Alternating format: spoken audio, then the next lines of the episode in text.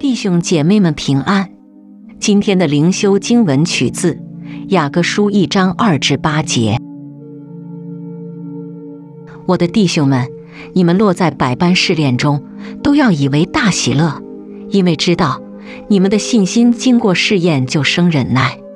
但忍耐也当成功，使你们成全完备，毫无缺欠。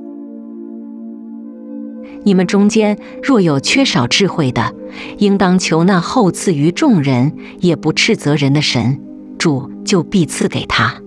只要凭着信心求，一点不疑惑，因为那疑惑的人就像海中的波浪，被风吹动翻腾。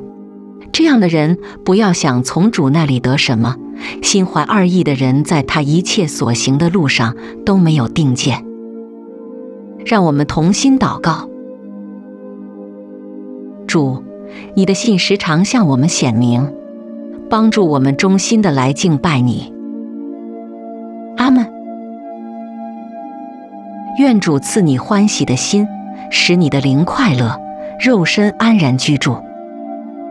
今天的读经灵修是由 Growing Faith at Home 事工提供。